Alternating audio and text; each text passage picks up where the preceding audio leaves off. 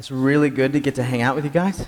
It's a really crazy thing that we get to do here every single week is just gather together as uh, people who God has loved, as who uh, just who God's been merciful to, and uh, and just get to sing His praises. And so uh, I just I, I actually before I jump into the message, I want to just take a second uh, to just talk about what what is it that me what is it that I'm doing up here? Uh, and what is it that Terrell's doing up here and Joe's doing up here every single week? Uh, just because I think we can take it for granted a lot. I know I took it for granted for a long time, uh, and I just read something that completely blew my mind of what uh, preaching is, of what listening to a sermon should be. So, um, this is not a break from the worship. We don't start off by worshiping in song and then uh, take a break and listen to a, a sermon for a little bit. This is very much a part of the worship, right? And so, uh, really, the point of what I'm doing is as long as I'm staying faithful to Scripture, uh, as long as Terrell is staying faithful to Scripture, Joe is staying faithful to Scripture, we're actually speaking the words of God, and God is interacting with us through preaching, right? And so the goal of that, the goal of that actually is to make worship well up in our hearts, right? The goal of what I'm doing up here is to speak God's words so that the, the affections of love and joy can actually well up in your heart in God, right? And so that's what I'm doing. Uh, that's what I've been praying for you guys. That's what I've been praying for me. And, uh, and actually, I, I would really love to pray one more time just to ask specifically for that. I, uh, I hope you'll be asking God that as well, just that you'll be able to hear Him speak, and that at the end of this, you will love Him more, and that you'll be able to rejoice in Him more, yeah? Okay. Father in heaven, we come before you, and I, I confess to you that I am unworthy of being here. We are all unworthy of, of being here. But you have made us worthy in Christ. So, Father, I just pray that by your Spirit now that you would, you would be pleased to use me to speak your word. And you would be pleased to open the hearts of, of myself and everyone here to, to hear them, to be able to just to rejoice in you, to love you, to see your glory. Please, Father, I, I just ask these things in the name of, of your Son, Jesus. Amen. Okay. Okay, so uh, we're going through, yeah, as Joe said, a series where uh, you guys actually get to pick the topics, and, uh, and you wrote in, and so we're just going through and trying to address specific issues that you guys have told us about, specific questions. And so, yeah, tonight we're, we're just, uh, we're going to talk a little bit about how do I deal with feelings of guilt, right? How do I, how do I stay forgiven? Maybe sometimes I feel forgiven, sometimes I don't, like, and, and it's really, most of the time I don't. And, and how, how do I kind of stay in the state of actually feeling forgiven by God? How do I stay out of this like perpetual state of just, I feel guilty all the time, right? And so uh, this is not an accident that I get to preach on this. This is something that I've struggled with a lot, right? That I still struggle with. It, God has done some incredible things with me in that, but it's still something that I struggle with. So it's been really, really, really great uh, for me to sit with, uh, with the text that I'm, I'm coming out of uh, this week and just to be able to, uh, to have the Lord speak to me in this way. So, um, okay, so when Terrell preached last week, it was really beautiful. He, he talked about God's eternal purposes, right?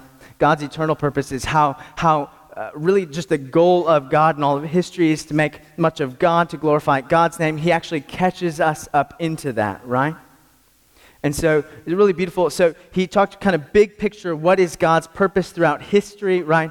I actually, this week, it's, uh, it's cool because I actually get to zoom in a little bit and talk about the individual's part in that, right? How does God sweep us up into his eternal purpose, right? Okay. So I, I just want to start off with a little bit of big picture, right? Just to say, uh, just to say, God, really, actually, I want to start out by just looking at who God is and how that affects what his purpose for us is, right? Okay. So the God of the Bible, the God of Jesus Christ, is an explosively happy God, right? He's an explosively happy God. And what I mean by that, he, he reveals himself for all eternity as a father loving a son. There's not a time where that started, right? He reveals himself for all eternity as a father loving a son. Okay? So, this infinitely beautiful God has a perfect image of himself that is the Son, right? And he's looked on this perfect image of himself for all eternity.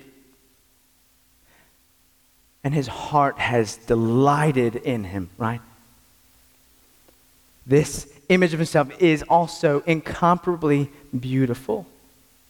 His son is incomparably, incomparably beautiful and he's passionately loved by the Father. So there's actually just God reveals himself actually in relationship, right? So that God has always existed in relationship as a father loving a son and a son delighting in and submitting to a father. Okay? And so that when God creates, it's not because God needs something. God doesn't need anything, right? He's satisfied in himself. He's happy in himself. So creation is actually God wanting to share his goodness, wanting to share his beauty with something other than himself, right? So he creates so that he can shine his beauty, shine his glory into this creation. And the things that are created can see him and enjoy his goodness and see his beauty and delight in him like God delights in himself. Right? So, humans are actually at the very middle of that creation, and, and we're the ones who are actually supposed to live our lives in deep, happy fellowship with God. And using what He gives us actually to forward that purpose in the world, right? To shine His glory farther so other people, other things can know it and see his beauty, see his glory, and rejoice in it as well.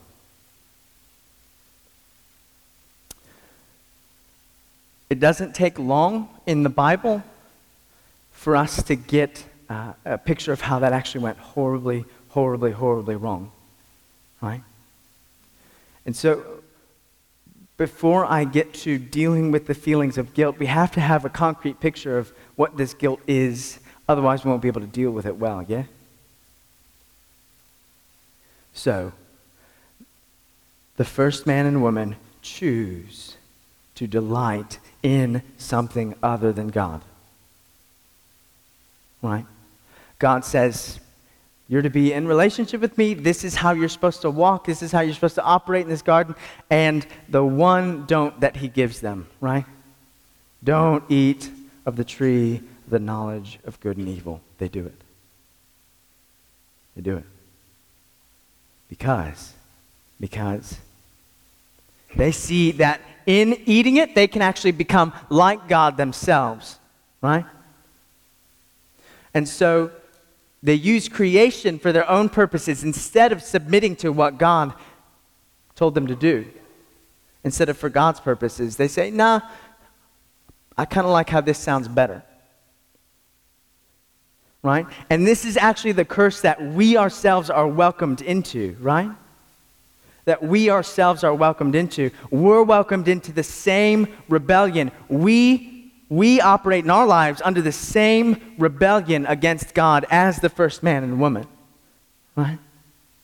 And so Jeremiah 2 12 and 13 actually gives us a, a picture of what we're really doing in sin, what, what it really means when we say we're sinners, right?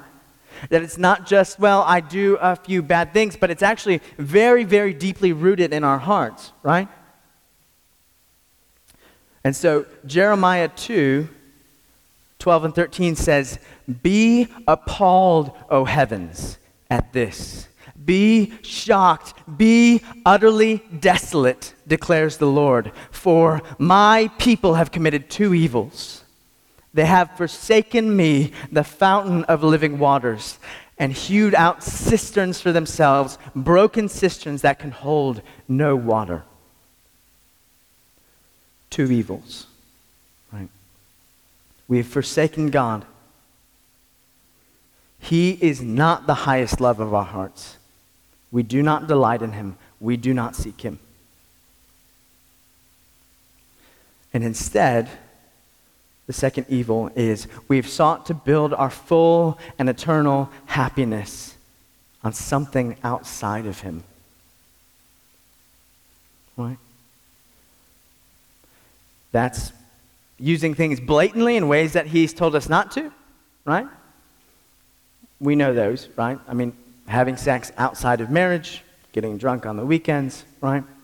But it's actually can be a lot more subtle than that, yeah? It can be worshiping our job, be finding our greatest delight in our work, right? It can be having a relationship, which is a good, pure, beautiful relationship, but putting all your stock in that other person, right? In your spouse, in your boyfriend, girlfriend, whatever, right? Your ultimate happiness is in them. I delight in them. They make me happy. Meanwhile, there's no, no delight uh, for God in your heart. Right? And that's, that is the condition of every human being apart from God, right? Before we come to know the Lord. Right? And then even after that, we have to struggle against those things, but that comes later. So we're so caught up in this rebellion against God. We're so caught up in this rebellion that we actually often don't even see our lack of delight and love for the Lord as an issue. We're so blind that we don't even think it's a problem. We don't even see it as sin. So, because of our sin, because of our guilt before God, because we've departed for, from God's purpose for us, it demands an infinite punishment. An infinite punishment. This is an infinite offense against an infinite God, and so it requires an infinitely awful punishment. Right? And I mean, we know this. So in this life, that means being cut off from God. We don't know Him. We can't know Him. And God says, fine, go your own way. Go your own way. Seek your satisfaction in other things. Go your own way. And the end of that is eternal and everlasting torment. Right? So Revelation 21 8 says, But as for the cowardly, the faithless, the, the detestable, as for murderers, the sexually immoral, sorcerers, idolaters, and all liars, their portion will be in the lake that burns with fire and sulfur, which is the second death. You don't escape that list. I don't escape that list. We've all sinned against God. We've all made ourselves guilty before God. And we deserve conscious, unbearable, and everlasting torment. The fury of God.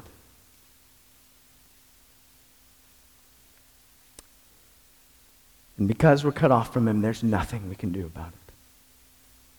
Nothing. There's no good work that can commend us to Him. There's nothing because we're guilty. So, if it's God we've sinned against, it's God who must act.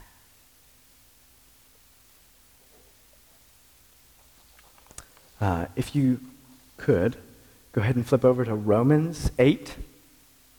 We're going to be in verses 31 through 34.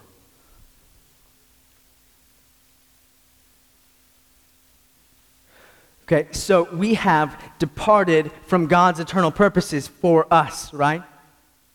And so something has to be done to reverse that. Something has to be done to reverse that. God has to catch up our little lives from going against his purposes back into going with them, right?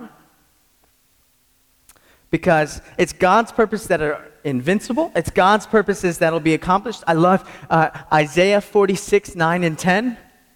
God says, Remember the former things of old, for I am God and there is no other. I am God and there is none like me, declaring the end from the beginning and the ancient times, things not yet to come, saying, My counsel shall stand, and I will accomplish all my purposes.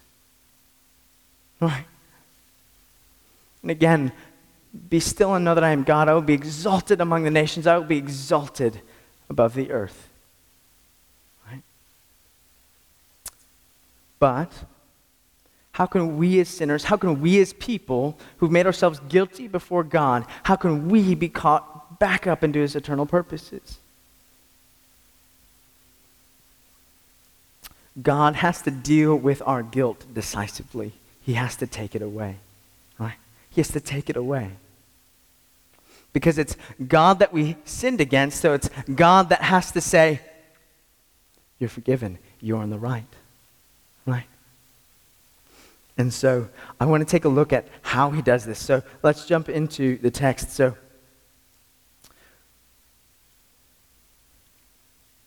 Paul says, What then shall we say to these things? If God is for us, who can be against us? He who did not spare his own son, but gave him up for us all, how will he not also with him graciously give us all things? Who shall bring any charge against God's elect? It is God who justifies. Who is to condemn? Christ Jesus is the one who died, more than that, who is raised, who is at the right hand of God, who indeed is interceding for us. Yeah? Okay, so I'm going to open this up. So this is coming out of a section that's talking about uh, predestination. It's the predestination section of, of Romans 8, right? And so. Um, again, it's talking about God's eternal purposes are being worked out through all of history. He's redeeming a people for himself, right? And uh, he says he chooses, he chooses a particular people for himself to be his, right? From eternity past and into eternity future. And so he's talking about those people when he says, if God is for us, who can be against us? Right? So, in some way, God is acting, God is acting somehow to take away this guilt, to take away everything that stands in our way of moving alongside Him in His eternal purposes. Right? And He's actually, at the same time, giving us everything we need. So we see He gives us His Son. Right? That's what I want to jump into mostly uh, in the next few verses, but he gives us his son, and because he's given us what is most precious to him, he also gives us everything that we need, everything that we need to move alongside him in his eternal purposes, right? To move with him and not against him. So let's see how he does this. So says, Who is to bring a char- any charge against God's elect?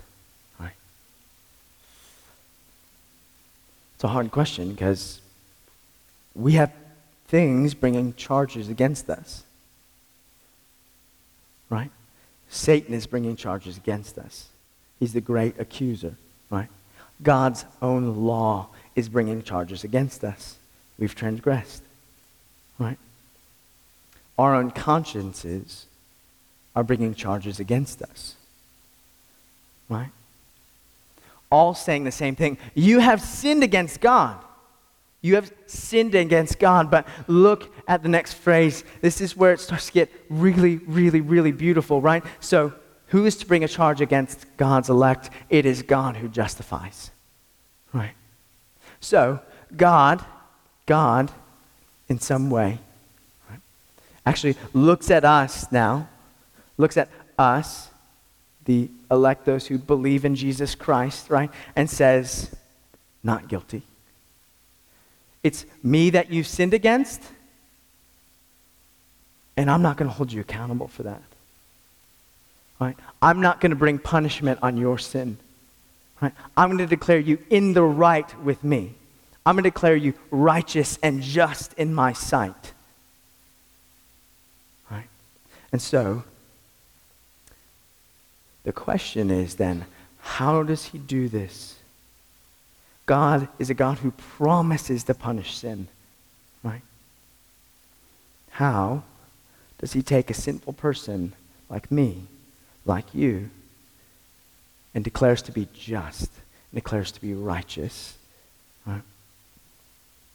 Um, I think if we've grown up in church, we, we understand that it's through the work of Jesus, and, and we have to have faith in that, right? But I think I, I, just a couple of misunderstandings that I want to deal with really quickly. I think if we've grown up in church, unfortunately, a lot of churches give us a little bit of a warped view of what faith is, right? And so, for a lot of churches I know, it's this prayer that we say probably alongside our parents or alongside our pastor or alongside our children's minister. And uh, they sit down with us, like, oh, you know, uh, do you want Jesus? And they're like, I don't know what that means, but sure, right? And so we're six, so, you know. Um, and we repeat the words that they say, right?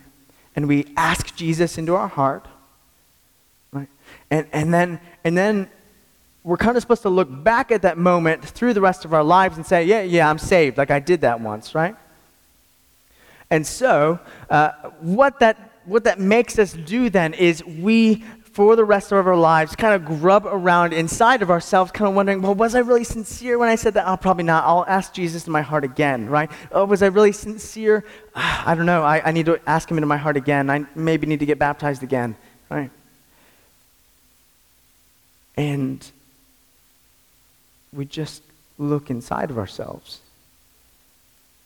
And it's really hard to find anything worthy of God's love and God's forgiveness inside of me. Right? Or we make kind of faith the first of these works that we have to do, right? And so you believe and then you you kind of get to work at, at trying to please God. Maybe somehow I can make him happy by what I do. Uh, and, and I know like I, I need to affirm these facts about Jesus, but you know, I, I, I just really need to get to work. I really need to do these things so that maybe God will be happy with me eventually, right? And both of those are so, so, so, so self-centered and so easy for us to fall into, right? And so I, I just want to tell you like faith is not either of those things. Faith is not either of those things. What faith is, is actually a looking outside of yourself. A looking outside of yourself. It's trusting in something outside of yourself. Right? And a receiving of something that's, that happened outside of yourself. Right? And so those are that's the, the next verse here. So verse 34 of Romans 8, who is to condemn? Christ Jesus is the one who died. More than that, who was raised, who's at the right hand of God, who's indeed interceding for us. Okay. So we have to look outside of ourselves to Jesus. And I'm going to go through four specific ways in which we do that. Okay? All right. So we look, we look, we look, we look to Christ as dying. Right? We look to Christ as dying.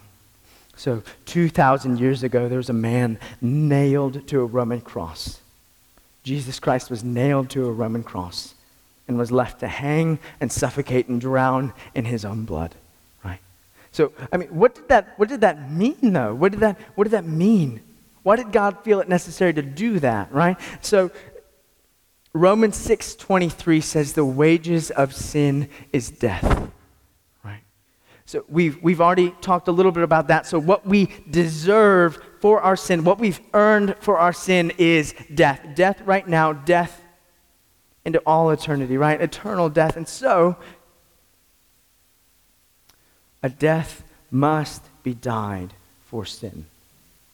A death must be died for sin.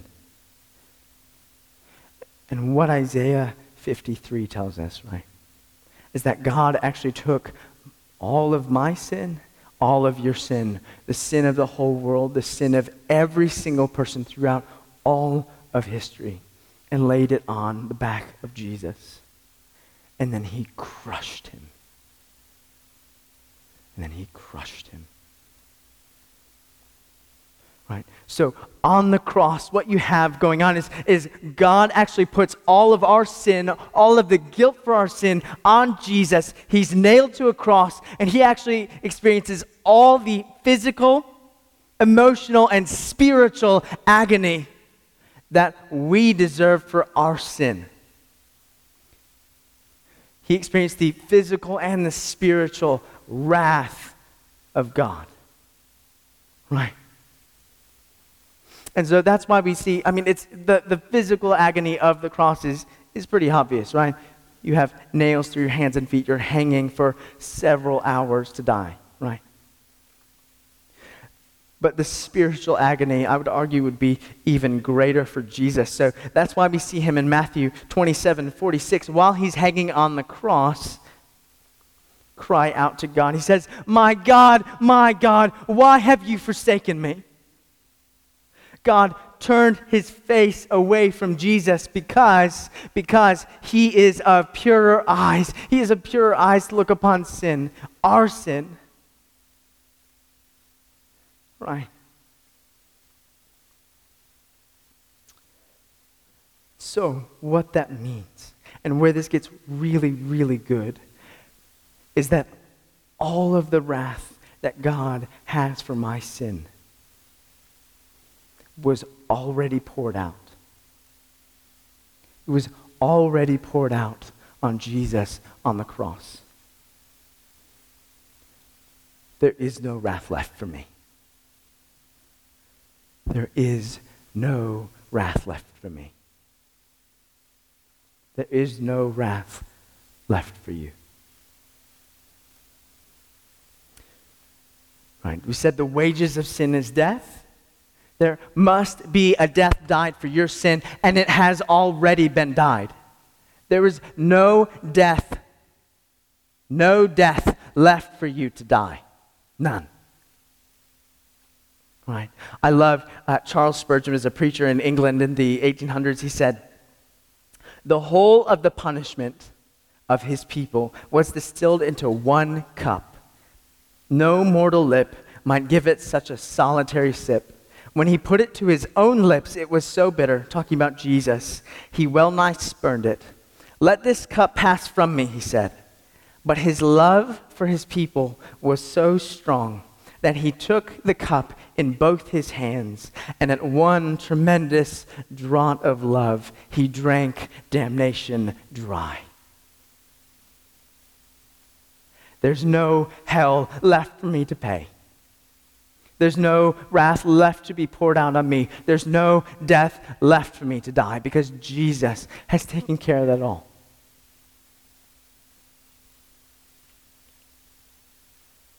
So, because of this, uh, we're now able to look at Christ as raised. Right? Christ as raised from the dead. So, he was crucified on a Friday some women went to his tomb that next Sunday to embalm his body, right? So, and he wasn't there. He wasn't there. Jesus was and is alive. He's actually alive. Right. And so that means that means that God has accepted the payment that he made. Right? So death could only hold Jesus in the grave if the payment was incomplete. If there were more for us to pay, Jesus would still be in the ground. Jesus' body would be decayed somewhere in the Middle East, right? So, Jesus' resurrection. Jesus' resurrection is the triumphant proclamation that our debt has been paid in full. It's done. It's done. And so, Jesus says something really crazy. He's talking about his resurrection in John 14 to his disciples. This is actually before he dies, right? And he tells his disciples, Because I live, you also will live. Right? And so, what does that mean? So, that means if Jesus paid our debt in full, if all of our sin was laid upon his back, and he left it in the grave when he rose, that means there's also nothing, nothing, nothing to hold me in death. There's nothing to hold me in death. The only thing that has the power to hold me in death is my sin. And Jesus already paid for that and showed us by his rising that God is satisfied with the payment. And there's nothing any longer to hold me in death. So, so, Jesus rising also means that he's opened up a way to, for me to follow him into life.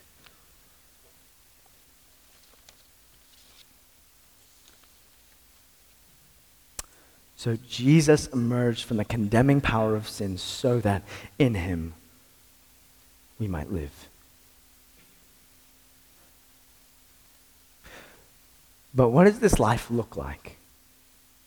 So we share in the life of Christ. So, what does Jesus' life right now look like? Because I want to know. I want to know about this life that I share with him so I can participate in it, yeah? So that's when we look to Christ in heaven. That's what it means when uh, he's seated at the right hand of God, who's indeed interceding for us, right? So we look to Christ in heaven. Okay? So Jesus is right now, think about this, right now, right now, in the presence of God. So right now, he's in the presence of God the Father as incomparably beautiful. God looks on him with such delight in his heart because he's his perfect image. He's incomparably beautiful. He's absolutely righteous. Jesus never did anything to filthy himself before God. Not one thing. Right? He never sinned. He never has sinned. Never will sin. So he's absolutely righteous. He's perfectly submissive, right? So for all eternity, right? And during his time on the earth, he submitted to God perfectly. At one point in John, he says, I only do the things that are pleasing to him. I only do the things that are pleasing to him. Right? He's perfectly submissive. And he's also passionately loved in all these things. So God looks on him with just nothing but love and affection and desiring his good. Right? Hebrews, uh, a lot of the book of Hebrews is about this very same thing, right? But specifically Hebrews 9:24 says that Jesus is now in the presence of God to appear before him on our behalf. On our behalf, right? So that, that Jesus isn't simply just incomparably, uh, incomparably beautiful. He's not simply absolutely righteous, perfectly submissive, and passionately loved for his sake. He actually is that for our sake. So that now in him, as he actually right now, right now stands in the presence of God, we actually also stand in him as incomparably beautiful, as absolutely righteous, though we have done, we've screwed it up, right? But in Christ, we are before God as though we have never done anything wrong. He's perfectly submissive, right? So that in Him, we stand before God as though we've done everything that God's ever asked us to do. And He's passionately loved, and we in Him. So that God doesn't look at us kind of saying, like, how are they doing today? They've really messed it up today. I don't really love them. They're, they're owning it today. I love that guy, right? In Christ, we stand before God as passionately loved as we ever will be. Not because of anything that we've done, but because of everything that Christ is in his presence, right? So that God looks at us not with a little bit of hatred and then like uh, maybe a little bit more love, but nothing, nothing but love in his heart for us. Desiring nothing but our good. Right? That's who Christ is in his presence right now. I want to I wanna give you a picture of this. This is something that really, really deeply affected me when I read it for um, I don't know, probably, uh, probably the, the second or third time, right? I just, it never hit me like, like it did. This is uh, Zechariah 3, 1 through 5. You don't have to turn there. I can just read it to you. This is a vision that Zechariah, the, the prophet, has. Okay. So then he showed me Joshua, the high priest, standing before the angel of the Lord, and Satan standing at his right hand to accuse him. And the Lord, and the Lord said to Satan, The Lord rebuke you, O Satan. The Lord who has chosen Jerusalem rebuke you. Is this not a brand plucked from the fire? Now Joshua was standing before the angel, clothed with filthy garments. And the angel said to those who were standing before him, Remove the filthy garments from him. And to him he said, Behold, I have taken your sin away.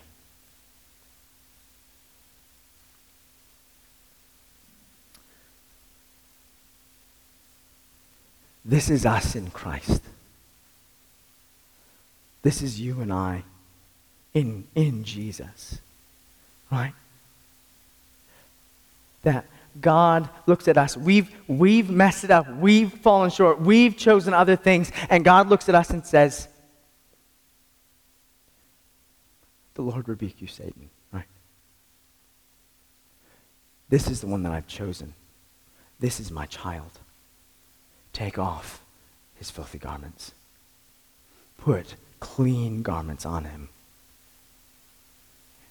And he looks at us and he says, See, I've taken your sin away. You're mine forever.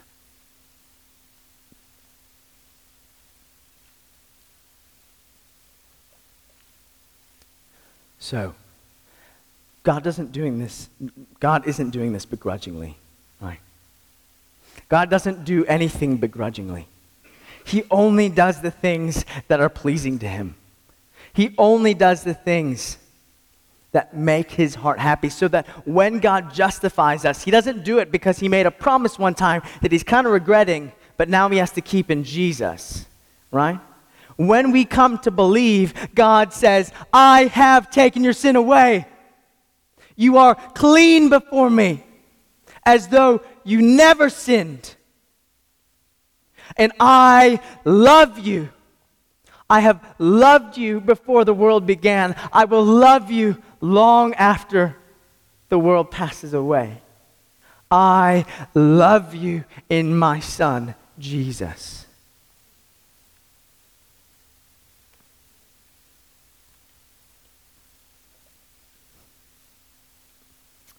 So, in being forgiven by God, we are restored to our original purpose. we can be restored to what God originally meant our lives to be. Because as we're delighted in by God, we begin to delight in Him. As, as we're loved by God, as our hearts are set in the warmth of God's love, our hearts begin to be warmed to love Him and worship Him in return. then and only then. You can't do this yourself. You can't. You can't earn God's love for you. God has done everything.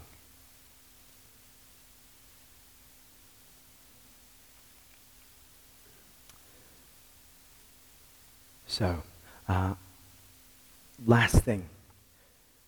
If this wasn't enough, Jesus is actually in heaven right now, and it's not like he's just kind of sitting around waiting for uh, the end to come, right? He's not sitting around just waiting, oh man, like, wish this was here already, right?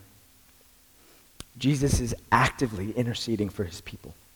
He's actively interceding for his people before God. Okay, so uh, we get a picture of this in Luke, right? So the night before Jesus was crucified, he comes to Peter and says to Peter, Satan has demanded you that he might sift you like wheat.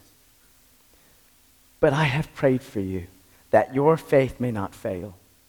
And when you have turned again, strengthen the brothers. Right? And so this, this gives us, I think, just a little picture into what Jesus is doing for his people in heaven, right? He's actually going before the Father and asking the Father, Father, don't let their faith fail. Let them find repentance. Don't let their faith fail.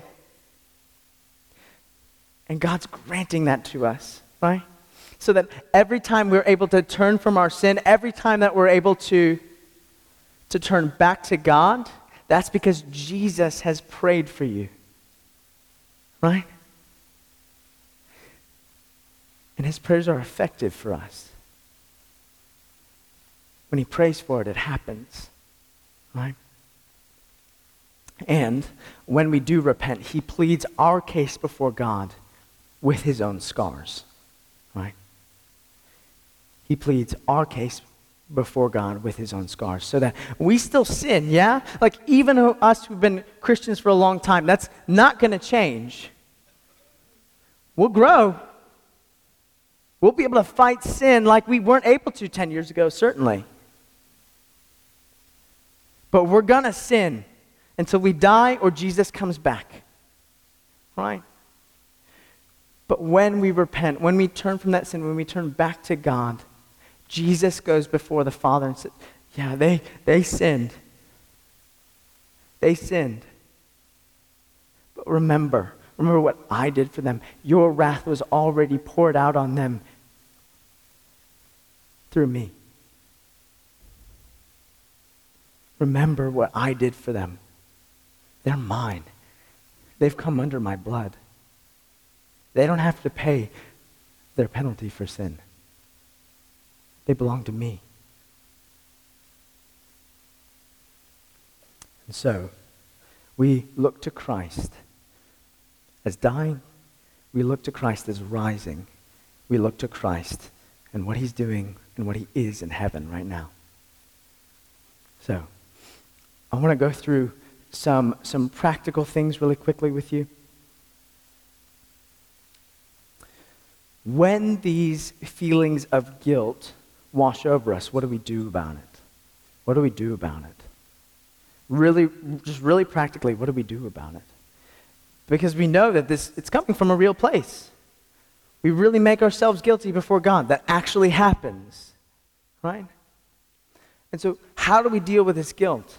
So, 1 John 1, uh, 1 John 1 5 through 2 2 deals with this really beautifully. Um, talks about how if you say you have no sin, you're actually a liar and you make God a liar, right? Basically saying, like, yeah, you sin. And there's a beautiful, beautiful, beautiful promise in 1 John 1 9, right? It says, if we confess our sins, God is faithful and just to cleanse us from all unrighteousness. Right? So, Take your real guilt. Take your real sin before God and confess it to Him. Right? Take it before your brothers and sisters in Christ and confess it to them. So, as we take our sin before God and confess it, and acknowledge that, like, yeah, this is, this is sin. I deserve your wrath. I deserve your punishment. I deserve death. I deserve to be cut off from you. But you promised. God, you promised. You promised that as I take these things before you and confess them to you, you promise to cleanse me of my sin, to cleanse me of all my unrighteousness. Says he's faithful and just to do that. And take it before your brothers. Take it before your sisters. Confess it to them so they can pray for you. You can receive healing. So they can point you back to Christ. They can point you back to the reality of like, you don't have to pay for these sins. God already has. Look outside of yourself to Christ. There's nothing in you. There's nothing in you that's worthy of God's love, but Jesus has made you worthy. I just want to deal with a few really special cases uh, here at the end. Just some things that really do prevent us from, really do prevent us from feeling forgiven, right? I want to be careful with this one because I know it's touchy, but I really felt like the Lord uh, was calling me to say it. Right? This first one is to the people who call themselves Christians or are not. You, you have no desire to submit to the Lord. You have no desire to see his beauty. You have no desire to be with him and to walk in fellowship with him. None. You have no love for him in your heart. None. You come to church and you sing worship songs because you think, I don't want to go to hell, but I do want to live the way that I want to. So if I come here and I kind of throw some, you know, pennies at God's feet, uh, he'll, you know, he'll have to forgive me. It's not Christianity. It's not Christianity. So if that's you, I want you to encounter Jesus in, um, in Mark 10, 17 through 31. There's a young man who comes to Jesus and says, What must I do to be saved? What must I do to be saved? And Jesus says, You know the commandments. You, yeah, you, you do these things. You follow the, the commandments. You follow God's commandments, right? And the man looks at him and says, I've, I've done these things from my youth. And Jesus, it says, Mark, Mark actually says that Jesus looks on him and he loved him. And he says, One thing you lack, go and sell your possessions and give to the poor, and you'll have treasure in heaven. And follow me. And it says he heard Jesus' words and he was very sad because his possessions were very great and he walked away. And Jesus says about him, that man is not saved. He loves his possessions more than he loves me. So I want you to encounter Jesus. Jesus is so, so faithful to be able to show you in your heart what is it that is that you're loving more than, more than you're loving him. He's faithful to show this to you. And then he's also, as he's faithful to show it to you, faithful to walk with you and being able to put that to death and being able to really believe in Him and being able to really see the beauty of God for what it is. And to be able to say, I, I love God more than anything else. Imperfectly, yeah. But I know that Jesus is my Savior. Okay. So please, please go home and encounter Jesus in Mark 10, 17 through 31, if that's you. So the second group of people that I want to talk to, talk to uh, is the people who have made peace with some sin in their life. Right? You're really a believer. You've really come to know the Lord. You, you love Him. You've seen His beauty, right? But now you're kind of in this state of just unsurety. I don't, don't know if God loves me. I don't know if He really cares for me the way that He says He does. And, and honestly, that's because you've made peace with some sin in your life. You just allow it in you don't wage war against it. The Bible has really scary warnings about that as well. Um, but at the very least, that's something that steals away our confidence before God. Right? And so the writer of the book of Hebrews says that if we continue in sin after coming to the knowledge of the truth, there remains no sacrifice for our sins, but only the fearful expectation of judgment. Right? So he, he pleads with them don't throw away your confidence. Don't make peace with sin. Don't, don't make it so that when you go before God, you're not really sure if he, if he loves you, if the sacrifice of Jesus is for you. That's what making peace with sin in your life does. Right? And so I, I just want to tell you this verse. This is Romans 8, 12, and 13. It says, uh, Therefore, brothers, we are not debtors to the flesh, to live according to the flesh. For if you live according to the flesh, you will die. But if you put to death the deeds of the body by the Spirit, you will live. Right? Declare war on all of your sin, believer. As a Christian, this is God's call on your life. It's a beautiful call. It is. Your sin just wants to destroy you. That's all.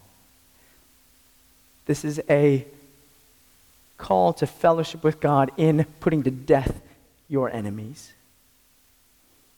That's more than I have time for tonight. Uh, really, what putting to, you know, putting to death the deeds of the body by the Spirit looks like. Talk to the people who are discipling you. Talk to Terrell. Talk to me. Talk to Joe. Talk to someone, right? Into what that looks like. If you, I was never taught that growing up. I had to learn what that meant. Come talk to someone who knows what that means. Yeah? Okay. Uh, the third group I want to talk to is the lackadaisical, right? People who aren't really living in any open sin, right? But who kind of take forgiveness and, and just kind of mosey through life, right? I, I just want to tell you, I want, I want you to encounter Jesus in Hebrews 10 19 through 25, right? It just talks about how our forgiveness is meant for us to be able to be welcomed into the presence of God, for us to be able to rejoice in Him, for us to be able to delight in Him, for us to be able to love Him, and for us to be able to live our lives in according to that purpose. A glorious, beautiful purpose. Yeah. Encounter Jesus in Hebrews 10 19 through 25. And the last group I want to talk to are people in here, and I'm almost sure that there are at least a few, those who have walked in here thinking your sin is too great to ever be forgiven. First of all, in Matthew 12, Jesus says, Jesus says, every sin and blasphemy will be forgiven a man except blasphemy against the Holy Spirit. And I also want to tell you, if you're worried that you've con- committed the blasphemy against the Holy Spirit, you probably haven't.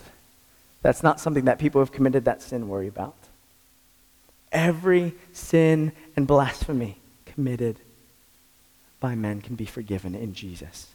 Everyone. Right? But what, where I really want you to encounter Jesus is John 6, 35 through 40. Okay? John 6, 35 through 40. All right. It's a beautiful passage. This sustained me through so much of my doubting, so much of the, the depression that I've walked through. Um, Jesus says, I am the bread of life. Whoever comes to me shall not hunger. Whoever believes in me shall never thirst. Right? And a couple verses later, he says, And whoever comes to me, I will never cast out. So, encounter Jesus in those verses and just come to him and pour your heart out to him. He's actually there, he's actually listening to you. When you confess your sin to God, he actually forgives you. He promises to. And let Jesus satisfy you then. Let Jesus satisfy you. Let him be your bread. Let him be your drink. Let him be the delight of your heart as you know how much you're delighted in because of him.